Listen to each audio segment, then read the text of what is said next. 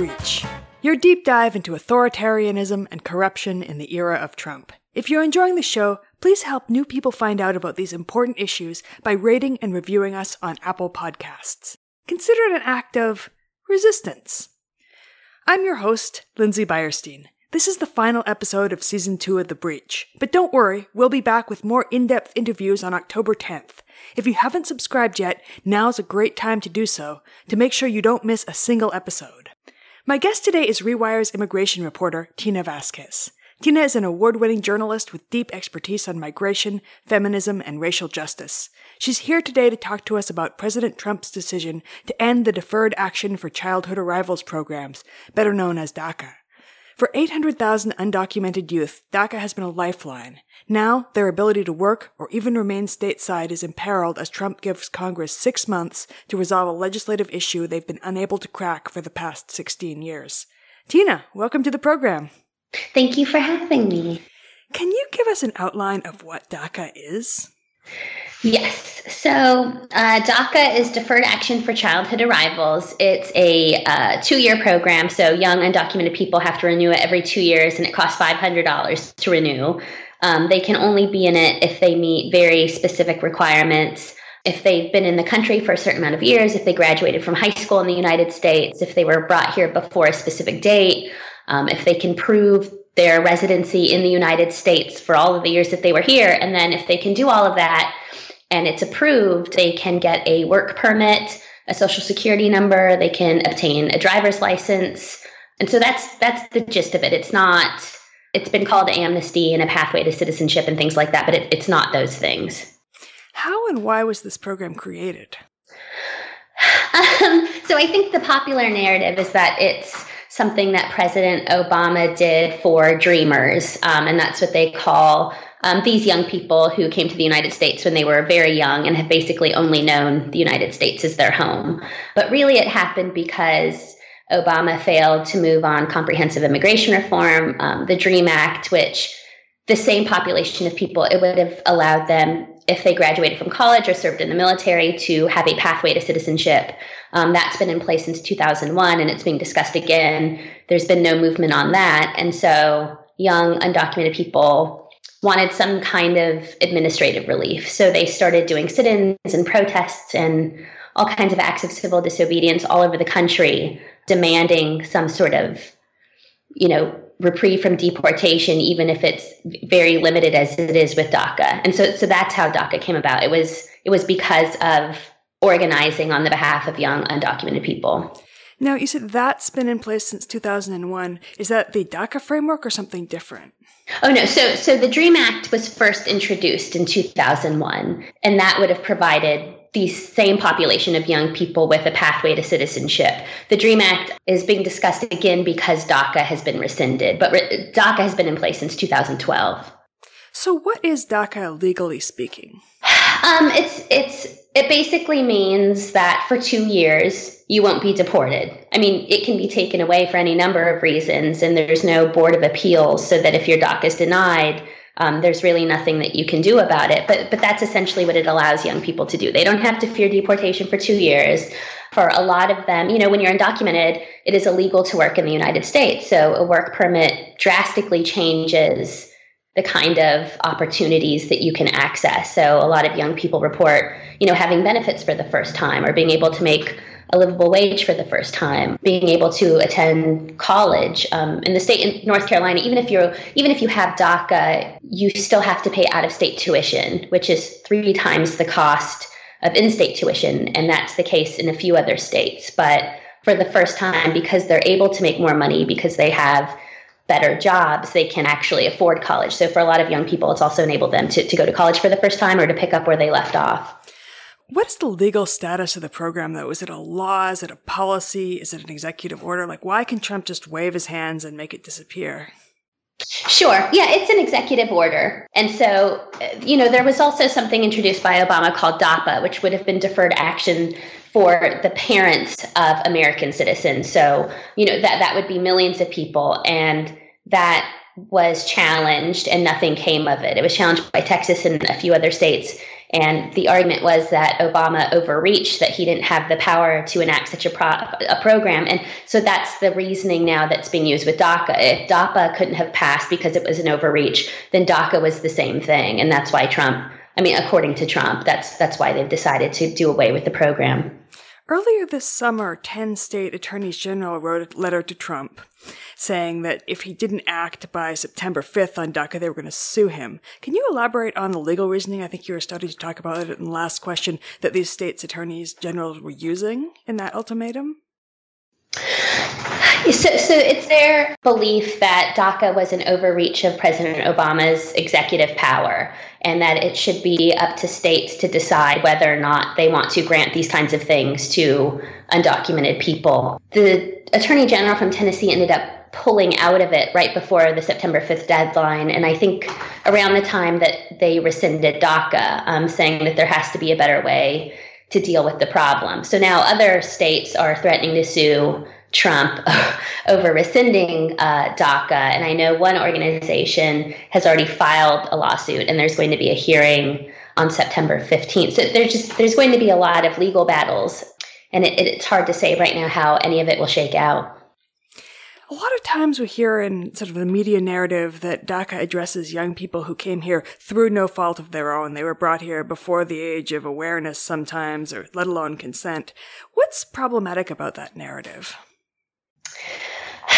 Um, I mean, that's hard because sometimes I interview young people with DACA and that's their narrative. And so if that's something that a young person with DACA is saying to me, then you know they, that is a totally valid framework for them and, and i will report that but in terms of my own reporting and framing about daca i avoid the use of the word dreamers and i avoid using that rationale you know that why should they pay for the mistakes of their parents because you know, a lot of these young people are in mixed status families. In my reporting, I primarily focus on undocumented immigrants. So that would be the parents of these young people. And so when I, if I were to push a narrative like that, it would basically be saying these young people who have DACA are deserving of living in safety, of being able to work and make a livable wage. And these other immigrants, that they're not supposed to have that you know that it's not mm-hmm. allowed for them they're not deserving of that and that framework makes me very uncomfortable and it sort of rationalizes when trump seeks to deport those people in mass numbers like we just learned that there was it was called there was supposed to be an operation launching in the middle of the month that would have targeted those people it was supposed to be a historic number of um, apprehensions on the part of immigration and customs enforcement and so if I worked within that framework, I would have to be okay with that happening. And I don't think it's okay that that would be happening. So if you call it the mistakes of their parents, it implies that their parents made a mistake. When yes. maybe the mistake was ours for putting the border where it was put or enforcing the laws that we enforced around that border. Yes. I mean, I, there's just, I, and I get that people are on deadlines and it's hard to provide context for everything, but but there are reasons why we see mass migration from specific countries, and they often have to do with policies enacted by the United States. I mean, the reason why Mexicans began migrating to the United States was because of things like NAFTA. So without that sort of context, you or know, all the regimes that the U.S. government destabilized in Latin America. Yes, yes, exactly. So without you know, people just don't leave their homes because they want to, and that's easy, you know, and I just think that narrative is way too simplistic. What's a better way? Because it seems like there's a lot of political and moral traction across the political spectrum to say we want to help these kids, we want to help these young people without necessarily getting into any kind of blame and punishment talk around their parents. I always defer to the people I'm interviewing to sort of lead the way. And what I hear from a lot of young people is that, you know, that narrative just isn't necessary to illustrate what a bad, horrible, uh, almost immoral decision it is to do away with DACA. You, you don't need to use that narrative. And a lot of these young people also are now protesting and organizing after DACA has been rescinded. But what they will say to me is that they're not just doing this for DACA, they're not doing it to get DACA back, they're not doing it just for other young people. They're doing it for their parents and their families and the other 11 million undocumented people in the United States who, who have no recourse, you know, who have no pathway for citizenship or you know, th- there's no relief for them. Now, Trump has said that there's a six month window after which DACA is going to go away if Congress doesn't do something. Is that setting the stage for mass deportations of 800,000 people? I mean, I think so. Um, as we were just talking about, you know, the DREAM Act has been reintroduced several times. It's always failed. And so the idea, and that's been since 2001. So the idea that in six months, Congress can just pass something is really unreasonable. And I feel like it's just kind of giving the problem to someone else to deal with. And I and I think I think we will see mass deportations. I, I, mean, earlier this week, there's been a lot of conflicting reports as to whether or not Trump is actually planning to do away with DACA. But some sort of talking points that the administration was using was that these 800,000 young people should begin making the arrangements and preparing to leave the country. So basically telling them to self deport. And I think any reasonable person uh, would come to the understanding that if they don't self deport, then there will be mass deportations of DACA recipients. What incentive would anybody have to self deport before they have to? I mean, I've encountered very few instances. I mean, other than just wanting to go home, but suppose somebody wants to stay here, why would they leave before the Trump administration says they have to go? I mean, I would have to assume that the Trump administration, and I think Romney said something about this too a long time ago, but basically to make conditions so inhospitable for undocumented people that they choose to go back. And, and I have to think that that's sort of the reasoning. So it wouldn't be a matter necessarily of, wanting to go back or even having anything to go back to. But if your family and your community is being hunted and targeted by this administration in really, really horrible ways, I can see why it, you would feel like it might just be easier to go back to a country that you don't have a whole lot of familiarity with. Now, legally, is this a done deal? I mean, we had that announcement by Jeff Sessions saying, you know, this is what's going to happen. But has Trump actually signed the paperwork, or is this just a rhetorical gesture saying, hey, in six months, we're going to have to revisit this issue? I mean, I think it's it's just a gesture uh, right now. I mean, that could change at any moment, as things often do with this administration. But if yeah. if nothing, I, I just feel like it's a really disgusting, disrespectful way to be treating these young people. I mean, you know, uh, for a lot of them, DACA has changed their lives in, in very tangible ways, and not just their lives, but the lives of their mixed status families. You know, um, a lot of young people have told me that they help their parents buy, their undocumented parents buy their first home, or that they help with the bills, or that they can safely drive their siblings to school. And so to have this all up in the air and not to be providing any sort of direction or input as to what will actually happen is just like a really casual way to deal with 800,000 young people who are sort of hanging on your every word about this. It's cruel. It is cruel. Can you introduce us to some of the some of the young people that you've met over the course of, of reporting whose stories have particularly touched you? Um, yeah, I mean, so we launched a DACA project at Rewire where we were I mean, we, we started sort of in January when Trump became president because the assumption was that he would do away with DACA. And then nothing happened really. There was talk here and there, and it got very quiet and then very loud. And then DACA was rescinded pretty quickly. So we've been gathering profiles from young people um, across the country and are still hoping to gather more. But I think the, the most powerful ones for me are that there are very obvious ways that DACA has changed people's lives because we know that having a salary and benefits and being able to obtain higher education, those things are all really powerful. But a young man named Nestor from North Carolina uh, talked to me extensively about how DACA has changed his life, maybe in ways that like American citizens take for granted, because he was able to get a driver's license. Um, you know, his parents are undocumented, and there are lots of reasons why undocumented people are afraid of driving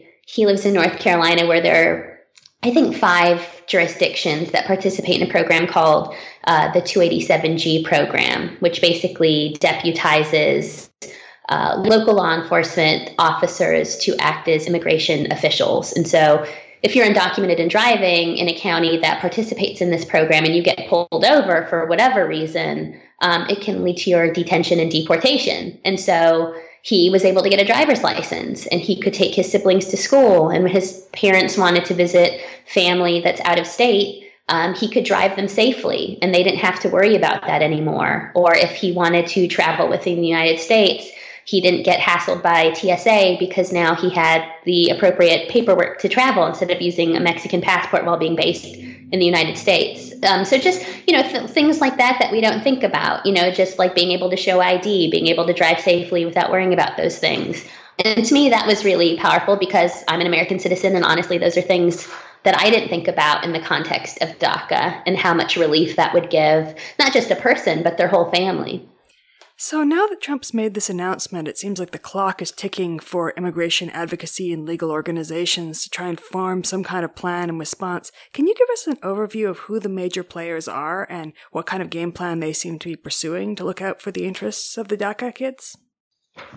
Yeah, so there's an immigration organization that has already sued the Trump administration. And I talked to Jess at our website, who's on Team Legal, and she told me that it's a good sign that the case is moving forward so quickly with the hearing set for September 15th. But in terms of like on the ground things, if the Trump administration chooses to go forward with rescinding DACA and there's no action on the part of Congress, and so now you have these 800,000 young people who I mean, technically, we're already deportable under the Trump administration, even with DACA, because we've seen DACA recipients detained under the Trump administration. But um, to remove all status from them uh, makes them immediately unsafe. And so we're already seeing a lot of workshops pop up. They're called Know Your Rights workshops, where they sort of let people know what their rights are. I guess a lot of folks are unaware, you know, that when ICE comes to your door, if they don't have a signed warrant, you don't have to open the door. Um, there are toolkits online that I'm seeing circulating um, that inform people of their rights in different languages. I'm seeing a lot of things pop up for uh, like raising money for court cases that may emerge, or if you're in detention or deportation proceedings, to highlight your case because the more eyes and publicity around your case, the better chance that you have of getting out of detention. Um, so there's a lot of on the ground organizing in terms of like direct action to make the community members more safe. And then there are, you know, larger moves by uh, attorney generals and state and larger national organizations to sue the Trump administration so they move forward with rescinding DACA. If someone's listening right now and they're moved by the plight of these young people, what can they do in their own community to get involved? Well, you can bring Know Your Rights workshops to your community. I think there are people um, who can come and, and, give those workshops and let people know how they can maneuver the system and, and, what they do and don't have to do if ICE should come to their door. Um, and just, you know, now is a time where it's a lot of people need a lot of different things. And so maybe it would even be most useful to approach organizations um, or even DACA recipients that you know of and ask them what they need, you know, however shape that takes. One thing I've been hearing a lot from amongst sort of people with immigration status who are saying, you know, I'm here, I'm set. What can I do that maybe other people couldn't do who are in a less secure position? And I think the question is about sort of direct action, civil disobedience, that kind of stuff. What kind of horizons are there for that kind of resistance? I mean, if you're a person uh, with more privilege in that way and you want to participate in direct action, I think um, should there be an action where someone is going to be arrested or is likely to be arrested, that person could be you if you chose to go that route because it's uh, you would have more of a chance of getting out of that situation than a person with no status at all. Um, so, you know, if you are open to that, putting your body on the line in, in very real ways so that uh, people with no status don't have to take that risk. And what is the mainstream kind of resistance, you know, sort of women's march type resistance doing for DACA? I know there was a lot of talk back at the time of the, of the big women's march about standing up for DACA. Are you seeing concrete steps towards actually making good on that on that rhetoric? Honestly, I mean, maybe it's that I've missed it, but I, have honestly not seen a lot of that. I, I think there isn't a lot. I mean, immigration seems like not a feminist issue, not a reproductive justice issue to a lot of people, but to me, it clearly is because half the population that is here and undocumented is women. And we know that a lot of policies, a lot of immigration policies primarily impact women and children and so I wish that there was a lot of movement on this because immigration is a women's rights issue. It is a reproductive justice issue. I mean, these are women who don't have the ability to parent their children safely. These are women and children that get funneled into family detention centers. You know, when a person is deported in a family and women are left to uh, deal with the trauma of that for themselves and their children and also become the sole breadwinner. You know, there, there are a lot of issues that make this a women's rights issue. And I, I wish that those communities would sort of come to the table now because this is uh, it's crunch time. You know, we're seeing really, really unprecedented attacks on immigrant communities from all sides and affecting all kinds of communities. I'm so glad you stressed that because it is so clearly a reproductive rights issue. I mean, just on so many levels, women who don't have status are not getting reproductive health care that they need. Women are facing deportation to places where they have even fewer reproductive rights than they have here. It's just so obviously to me a feminist and reproductive rights issue in addition to all the other human rights issues that it is. Certainly, and you know, there's so many, there's so much information that sort of outline uh, sexual assaults that happen in detention centers, and and there's no movement on that, and no recourse for those women, or the ways in which we can't hold uh, federal immigration agencies like ICE and USC uh, Custom and Border Protection and Border Patrol, how there's no way to hold them accountable, and how we're seeing really horrible abuse from officers in those agencies routinely lobbed at, at women and children. And a lot of people are really quiet around those issues. What sense do you get of the Democratic Party's strategy for dealing with this? um, I mean, it's, to me, it's clear. I mean, and it's interesting because we're seeing a lot of Republicans now say, how unacceptable it is to rescind DACA. And um, I think it's Republicans also that have come out advocating for the DREAM Act. I mean, I, I don't, I, I wish that Democrats would have been more forceful on this. I feel like generally people, uh, I think generally Democrats want to praise President Obama and talk about, you know, DACA is this great thing, but DACA is really just kind of a drop in the bucket. It's a band aid. The immigration system is really, really difficult to navigate. There is no pathway to citizenship for 11 million undocumented people here. DACA, if you think about it, it doesn't provide these young people with a whole lot, you know, and they have to renew it every two years. At great expense, too.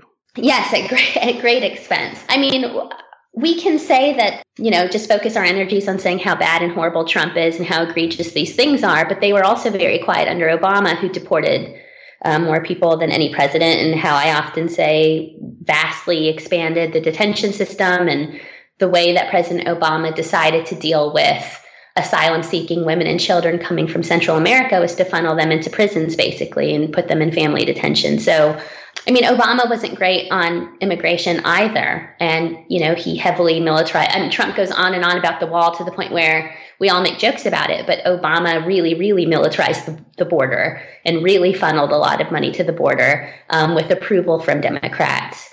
I, I don't know. I, I wish that they they would self examine because it's easy to say, Trump is really bad on immigration, but those same Democrats weren't saying that under Obama. One public opinion poll that I saw said that something like 15% of the country approves of canceling DACA. Does that give us any room to maneuver in terms of creating some kind of legislation, even a band aid of a band aid? I mean, DACA wasn't that great to begin with, but even a temporary extension of DACA statutorily? I mean, I should hope so. I mean, the, the narrative that the media is using a lot. I mean, perhaps they're using it because it's one of the few ways that sort of gets empathy from people is that the, a lot of DACA recipients were children when they came to the United States. And should they be deported, they will be deported to countries that they do not know. I mean, when you're undocumented, as they were before receiving DACA, you can't travel across borders or else you can't get back into the United States. And so, you know, they're going to be sent back to countries that they don't know and families that they've maybe never met or haven't seen. Um, and so that has made people very empathetic for this particular population of immigrants. And so I, I hope that we will see something like DACA or something like the DREAM Act pass, but then, you know, what happens for everyone else? The Republicans have been using a lot of misinformation to kind of scare people and inflame popular passions against DACA. And these kids, what's some of the most egregious misinformation that you would like to correct? I mean, Jeff Sessions, his speech was so unbelievable to me. I mean, he talked about how DACA actually makes the country more unsafe and how DACA, you know, puts us at risk of terrorism. Um, and said that it was almost like an act of compassion that he was rescinding DACA. Um, it was just so unbelievable. Has there ever been a case of any DACA individual being linked to terror in any way? No, I mean, not that I'm aware of. I've never heard of such a thing. But that's just sort of a very popular narrative from the Trump administration. There is the constant, constant conflating of immigration and terrorism or immigration and the murdering of American citizens. Um, this is just what they do. It's the narrative that they trot out every time they discuss immigration. And it's basically just the narrative of white supremacy. Yeah. Repackaged with an immigration video. They're coming for your women. Right. It is the same thing. It's exactly the same thing, which is also why I think Trump um, talks so much about Kate's Law, you know, and he picks these very particular cases um, in which an undocumented immigrant um, murdered, in this case, a white woman in particular, and um, sort of plants these seeds that immigrants cannot be trusted and that they are harmful and that they're inherently violent and dangerous. And while Sessions didn't get into the kind of bloody language that Trump often uses, or even that Session has used in the past, it's clear that that's what it was just this constant hammering away of the point that any immigrants, no matter who they are or where they're from, are bad for the United States and they endanger American citizens, whether by, you know, shooting them in the streets or by taking their jobs. What can be done in terms of pushing back against this? I mean, there are endless studies now, you know, that, that prove that this narrative isn't true, that undocumented immigrants and immigrants in general are uh, fearful of any interactions with law enforcement to the point where when bad things happen to them, you know, which often do, because when you don't have any status in a country, you're consistently exploited and not paid money that you're supposed to or abused at work. They are so fearful of law enforcement and getting on their radar that they don't even report crimes that are being committed against them by American citizens. And so what I and the crime rate amongst immigrants themselves is lower. Even conservatives agree. Yes. Than the population at large. Yes. Yes. So yeah, immigrants commit fewer crimes than American citizens, and um, I know that some people think of that as fake news, but it, it simply just is. You know, and by by deputizing local law enforcement as they try to do in SB4 to basically act as immigration officials, or by sort of creating these very scary environments for undocumented people to live in where they feel like they're being hunted and targeted and all of this rhetoric is around. It, it's it's not beneficial to anyone to ever ever push those narratives. And if you have to if that's what's being discussed then you can sort of you know rely on those studies that show that immigrants aren't committing crimes at the levels that Trump says that and also that this narrative that these are the populations of people, these criminals that he is targeting in these raids, that they're that they're violent criminals. I mean, if you actually look at the numbers, they're not. They don't have criminal records, and what often happens is ICE will go to a place where there are a lot of undocumented immigrants seeking one person who has a criminal record, and then they will detain everyone in the area who does not have authorization to be in the United States and then it all gets labeled as you know ice apprehended 100 criminal aliens and the other thing to point out is that people have felonies so he refers to them as felons as well if you lived in the united states and you were deported you know you built a life in the united states perhaps you have children and family here and you're deported and you come back to the united states to be with your family and reunite with your family and then you get detained by ICE again, uh, you're a felon. So that's another easy way to call people criminals and felons. It's interesting, there's been a ton of news coverage lately about police brutality as it pertains to the oppression of black people. Do you see a confluence in terms of people's growing awareness about the ways in which ICE and targeting and surveillance against immigrants is being recognized as a problem as well? Is there maybe an opportunity to organize around that? I, I certainly think so. Um, that was something that we saw emerge a lot in Texas when SB4 was going to be enacted on September 1st. I mean, what's very clear is if you are passing these anti immigrant, well, first of all, there are black immigrants, right? So any sort of sure. harmful immigration policies impact black people as well. But when you have a law like SB4, which allows and encourages officers to racially profile people.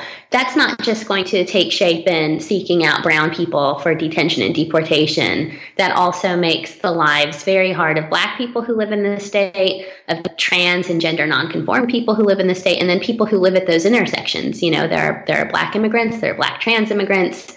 And so there is there is a line, you know, and and much like the criminal justice system, the immigration system sort of benefits off the detainment and deportation of people, just as you know the prison industrial complex. It, it's the same system, you know. Essentially, it's all become a piece, and because of immigration laws that passed um, in the '90s, there's a system that advocates call crimmigration, you know, which is criminalizing immigrants for being in the United States and then sort of funneling them into the system the way that we see all kinds of people funneled into the prison system. Tina, that's all the time we have for today. Thank you so much for coming on the show. Thank you for having me. And now it's time for recommended reading, a handpicked selection to deepen your understanding, or at least your bemusement, at the current political moment. This week's selection comes from Natasha Bertrand of Business Insider, a reporter whose tough coverage drew the ire of Trump lawyer Ty Cobb, who asked Bertrand in a late night email if she was on drugs. The title says it all Trump lawyer Ty Cobb, fooled by email prankster, asks for drone in private emails, slamming reporter.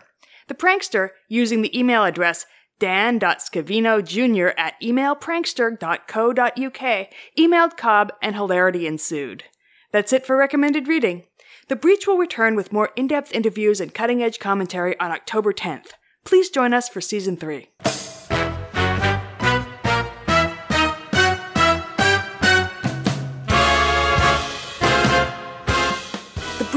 Produced by Nora Hurley for Rewire Radio.